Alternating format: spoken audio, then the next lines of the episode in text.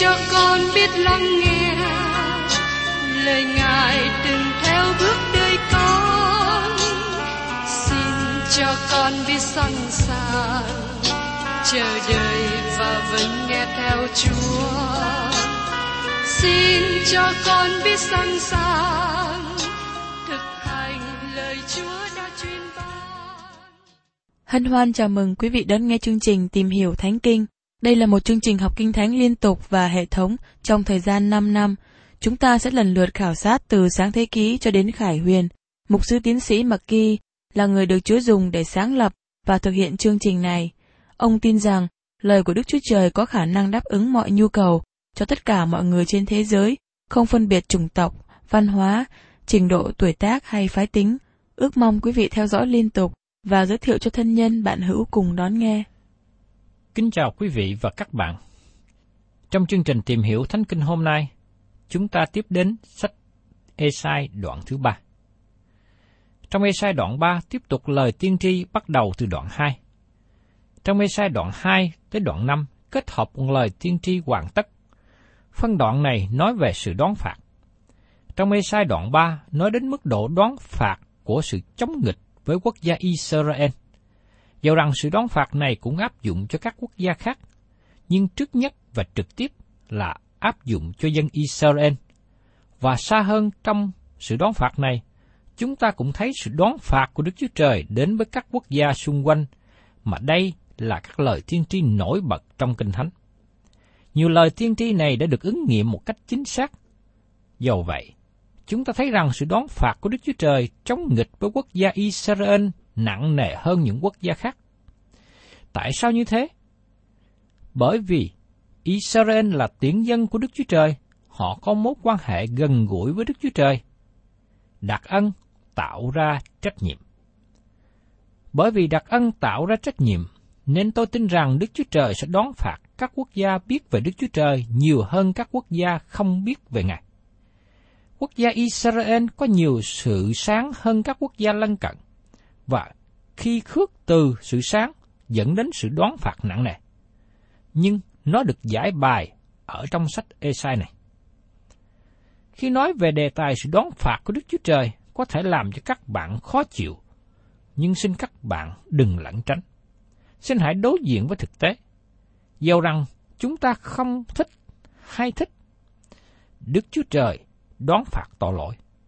Đức Chúa Trời đã đoán phạt tội lỗi trong quá khứ và Ngài sẽ đón phạt tội lỗi trong tương lai. Ngài không có hối tiếc về điều đó. Lời tiên tri trong đoạn 3 này là bức tranh của thời Esai và nó đã được ứng nghiệm. Dầu rằng nó đã được ứng nghiệm, nhưng nó không làm cạn đi ý nghĩa, bởi vì tình trạng diễn tả sẽ phát ra lần nữa vào thời cuối cùng và dẫn đến sự đón phạt của Đức Chúa Trời. Không những cho quốc gia Israel mà thôi, nhưng cũng cho các quốc gia của thế giới nữa. 15 câu đầu tiên của đoạn này nói đến sự suy yếu của chính quyền và cách phụ nữ chân diện. Hai đề tài này gần như không có quan hệ với nhau.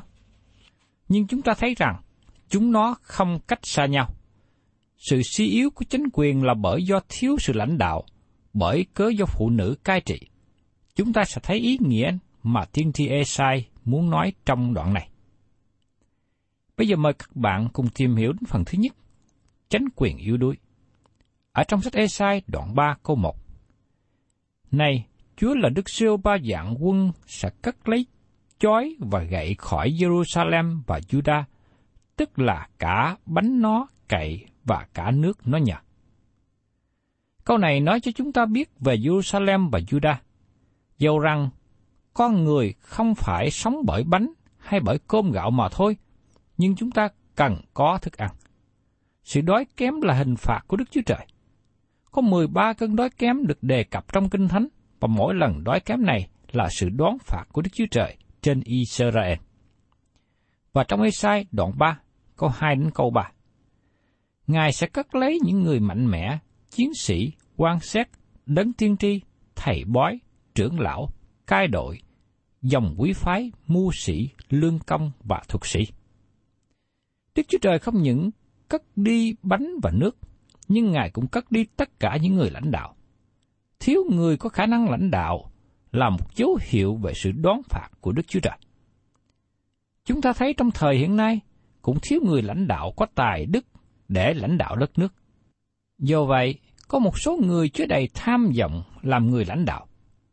Ngày nay chúng ta thấy có nhiều người muốn tạo ra chiến tranh, nhưng không có tướng tài giỏi, thiếu người chỉ huy.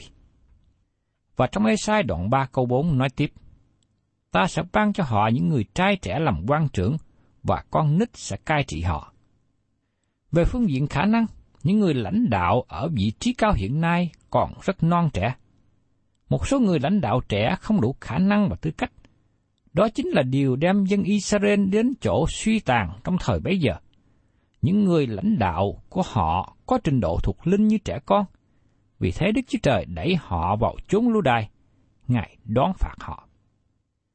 Và trong Ê-sai đoạn 3 câu 5, dân sự hà hiếp nhau, người với người, lân cận với lân cận, con nít lấn lướt kẻ già cả, người hèn hạ lấn lướt người tôn trọng. Thưa các bạn, những lời của thời tiên tri Esai nói trước đây, nhưng nó cũng gần giống với thời của chúng ta hiện nay. Con người hạ hiếp lẫn nhau, người trẻ lấn lướt người già. Đây là một tình trạng tệ hại. Chúa lấy làm khó chịu trước cách đối xử tệ bạc của con người với nhau. Mời các bạn cùng xem tiếp trong sách tiên tri Esai đoạn 3, câu 6 đến câu 7. Khi một người sẽ bắt anh em mình tại nhà cha mà nói rằng, ngươi có áo choàng, hãy làm đầu chúng ta, và sự bại hoại này hãy thuộc về dưới tay ngươi. Trong ngày đó, người kia sẽ lên tiếng đáp rằng, không, ta không làm thầy chữa lành, và trong nhà ta không có bánh, cũng không có áo, chớ lập ta làm quan cai dân sự. Chúng ta thấy đây là tình trạng thiếu người lãnh đạo trong dân sự, và người được cử làm lãnh đạo cũng không muốn làm. Và trong Ê-sai đoạn 3 câu 8, Jerusalem phải nghiêng úp và Judah siêu đổ, vì lời nói việc làm của họ nghịch cùng Đức giê va và chiêu chọc con mắt oai nghiêm của Ngài. Tiên tri Esai nói, Jerusalem phải nghiêng úp và Juda siêu đổ. Ngày nay chúng ta không có nhiều người của Đức Chúa Trời trong thời nay đứng lên nói cách mạnh dạn rằng thành phố này sẽ sụp đổ. Nhưng tiên tri Esai trước đây đã thật lòng nói những lời mạnh mẽ về những điều gì xảy đến cho thành phố mà chính ông đang ở. Vì lời nói và việc làm của họ nghịch cùng Đức Sô Va và sự trêu trọc con mắt uy nghiêm ngài. Đây là điều căn bản của đoạn này. Nó là điều căn bản đưa đến sự sụp đổ của Israel và các nước khác. Đức Chúa Trời đón phạt các quốc gia bởi mối quan hệ của họ với Ngài. Vấn đề khó khăn của đất nước hiện nay là để Đức Chúa Trời qua một bên. Các nhà lãnh đạo để Đức Chúa Trời qua một bên. Điều đó đưa đất nước đến chỗ suy tàn bởi sự đoán phạt của Đức Chúa Trời. Chúng ta cần phải ăn năn hạ mình trước mặt Đức Chúa Trời và đừng tiếp tục đi xuống dốc nữa. Và trong sách Ê-sai đoạn 3 câu 9 nói tiếp, Bộ mặt họ làm chứng nghịch cùng mình Họ bêu tội rõ ràng như thành Sodom chẳng giấu chút nào. Khốn thai cho linh hồn họ vì họ đã làm hại cho mình. Tội lỗi bị lộ bài công khai.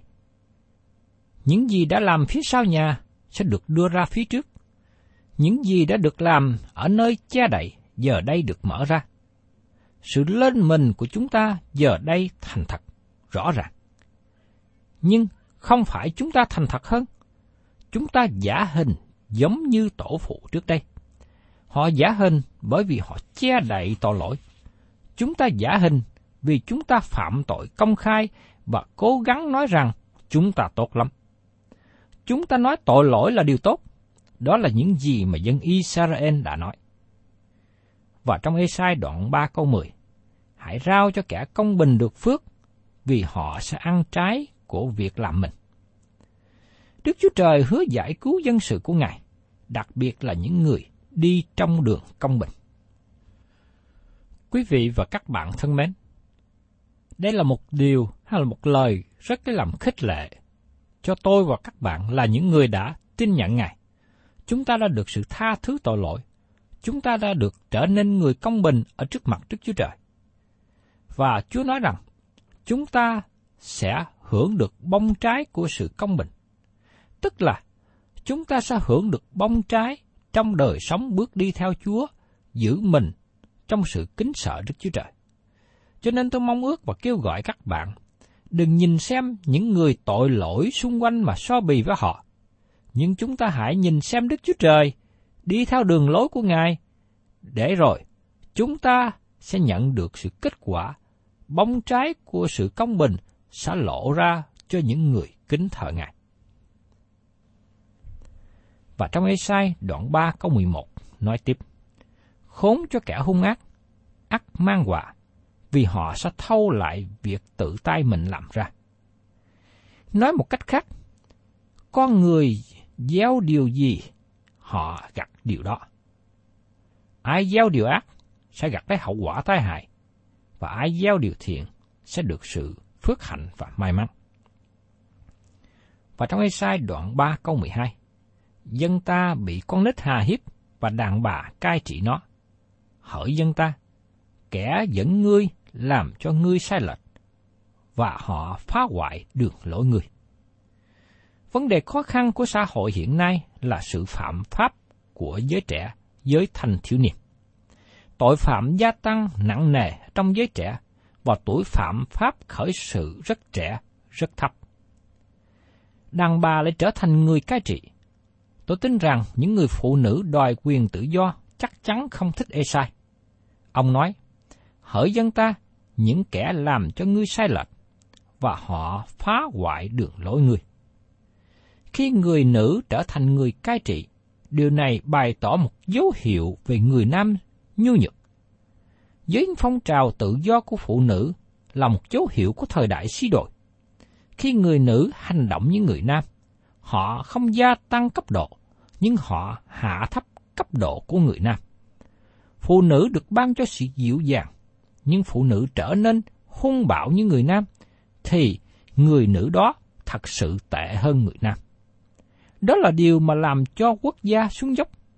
Đó là sự thật xảy ra với quốc gia Israel và nó cũng là sự thật của nhiều nước hiện nay. Nhưng chúng ta thấy nước Roma sụp đổ trước đây. Đó không phải do nơi sự tấn công từ bên ngoài, nhưng bởi sự lũng đoạn từ bên trong. Giờ đây xin hãy lắng nghe lời Chúa kêu gọi dân Ngài. Trong sách Ê-sai đoạn 3, câu 13 đến 15. Trước Sô Va dấy lên đặng biện luận, Ngài đứng và xác đoán các dân. Trước Sô Va xác đoán các trưởng lão của dân Ngài với các quan trưởng nó. Ấy chính các ngươi là kẻ nuốt vườn nho, kẻ cướp bóc kẻ nghèo đang ở trong nhà các ngươi. Các ngươi có ý gì mà ép dân ta? Dây vo mặt kẻ nghèo khó. Chúa là Đức Sô Va dạng quân phán vậy. Các trưởng lão và các quan trưởng là những người lãnh đạo quốc gia. Đức Chúa Trời đổ trách nhiệm trên những người lãnh đạo lớn tuổi. Vấn đề khó khăn của tuổi vị thành niên không phải bắt nguồn từ những người trẻ, nhưng do lầm lỗi của những người lớn. trong thời của Esai có một số người muốn trở nên giàu có để cai trị người khác. Ấy chính các ngươi là kẻ đã nuốt vườn nho của cướp bóc kẻ nghèo đang ở trong nhà các ngươi. Việc bóc lột người nghèo, bóc lột lao động là vấn đề khó khăn và rất lớn tệ hại trong thời của chúng ta hiện nay. Nguyên nhân trọng tâm là chúng ta đã xa cách Đức Chúa Trời. Đức Chúa Trời đang kêu gọi hay sẵn sàng đón phạt. Điều đó tùy thuộc vào sự đáp ứng của dân chúng. Chúng ta chọn một trong hai điều, và Đức Chúa Trời sẽ làm một trong hai điều. Phần kế tiếp chúng ta tìm hiểu trong Esai đoạn 3 này, nói đến việc phụ nữ chân diện. Mời các bạn xem tiếp trong Esai đoạn 3, câu 16. Đức Sô Va lại phán rằng, vì những con gái Siôn kiêu ngạo, ngóng cổ, bước tới, liếc mắt trêu ngươi, vừa đi ổng mẹo, vừa khua động tiếng dưới chân. Đây là bức tranh của phái nữ. Dĩ nhiên vấn đề khó khăn phát xuất từ trong lòng. Và sứ đồ Führer đã nói ở trong thư Führer thứ nhất đoạn 3, câu 1 đến câu 4 như sau. Hỏi người làm vợ, hãy phục chồng mình, hầu cho nếu có người chồng nào không vâng theo đạo, dẫu chẳng lấy lời khuyên bảo, chỉ bởi cách ăn ở của vợ cũng đủ quá theo. Vì thấy cách ăn ở của chị em là tinh sạch và cung kính. Chớ tìm kiếm sự trang sức về bề ngoài như dốc tóc, đeo đồ vàng, mặc quần áo lòe lẹt, nhưng hãy tìm kiếm sự trang sức bề trong, giấu ở trong lòng, tức là sự tinh sạch, chẳng hư nát của tâm thần dịu dàng, im lặng, ấy là quý giá trước mặt Đức Chúa Trời. Thưa các bạn, khi tôi tư vấn cho vợ chồng trẻ, tôi nói cho họ biết rằng có ba sợi dây buộc chặt hôn nhân lại với nhau, và ba sợi dây này không dễ đứt. Có sợi dây thể xác, đó là điều quan trọng. Cũng có sợi dây tâm lý, mà nó cũng rất là lý thú. Thứ ba là sợi dây tâm linh, yêu Chúa và công việc Ngài. Nếu một người vợ cố gắng thu hút chồng qua sự thu hút về phương diện thể xác, thì đến một ngày nào đó, người chồng không còn ưa thích nữa và xa lìa bỏ vợ. Đó là những gì mà sứ đồ phía rơ dạy dỗ.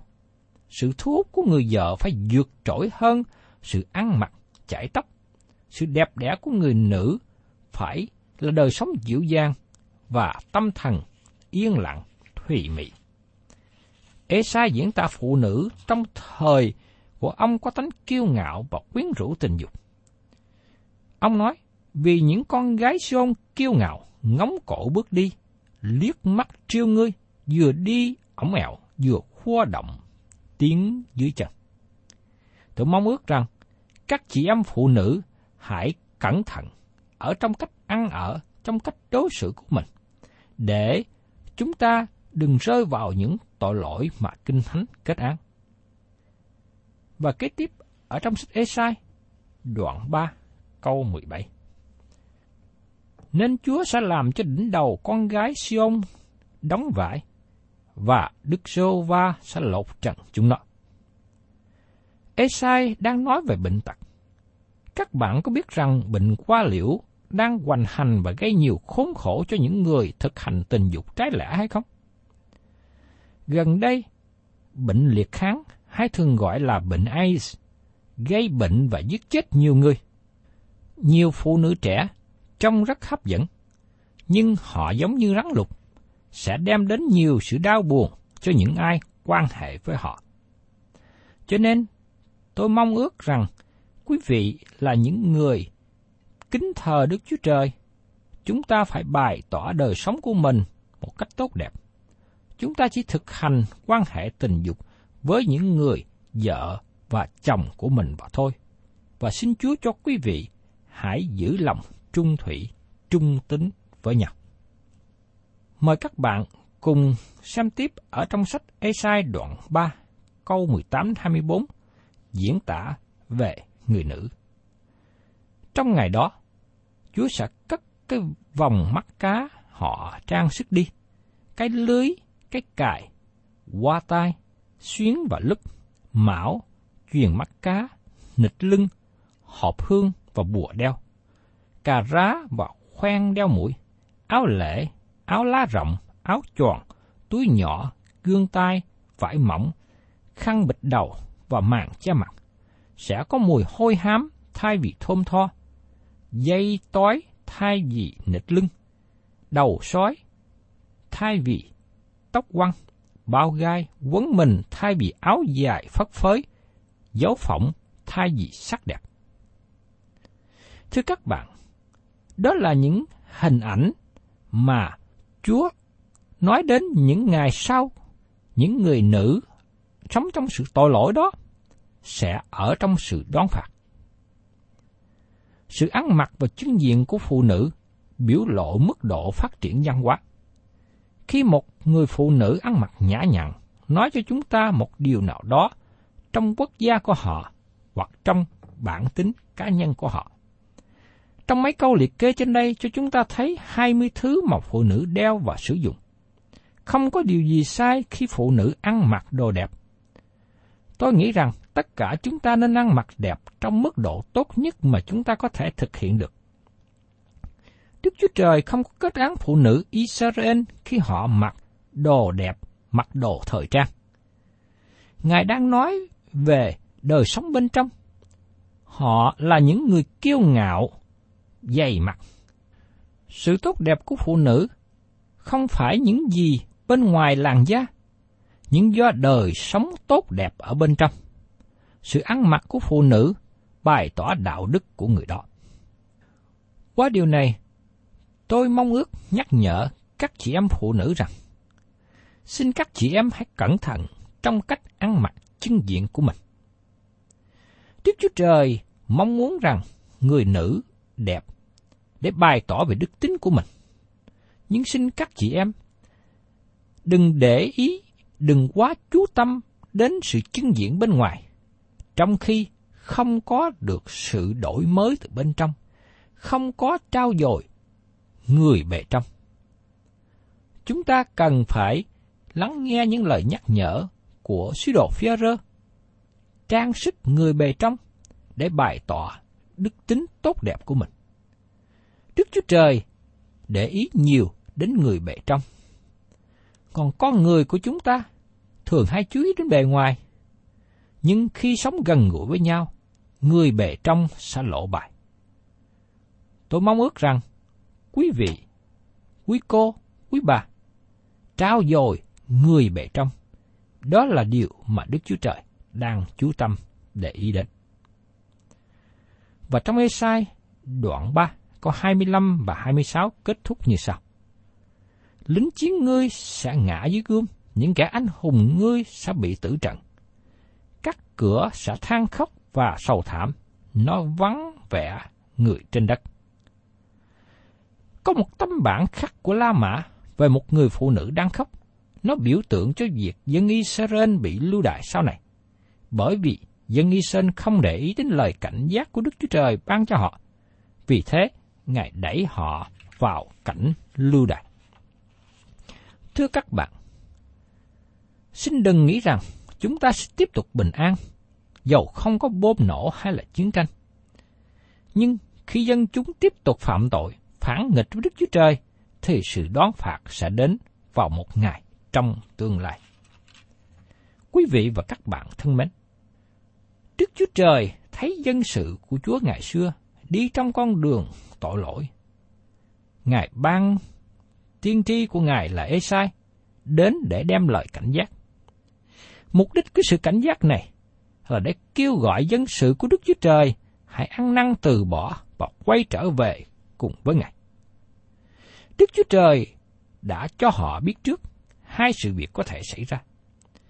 Khi họ ăn năn tội lỗi, họ sẽ được phước hạnh.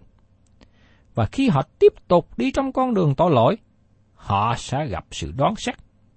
Cơn đại quả sẽ đến với họ.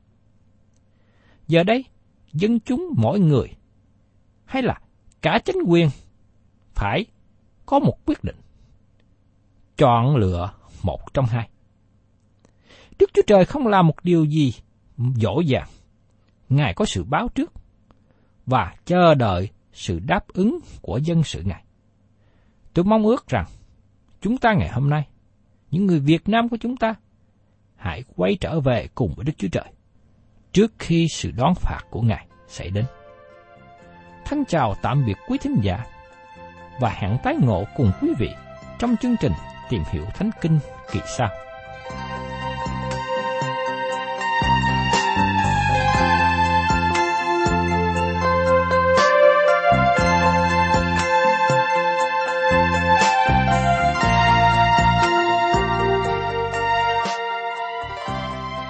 Cảm ơn quý vị đã đón nghe chương trình Tìm hiểu Thánh Kinh. Nếu quý vị muốn có loạt bài này, xin liên lạc với chúng tôi theo địa chỉ sẽ được đọc vào cuối chương trình. Kính chào quý thính giả.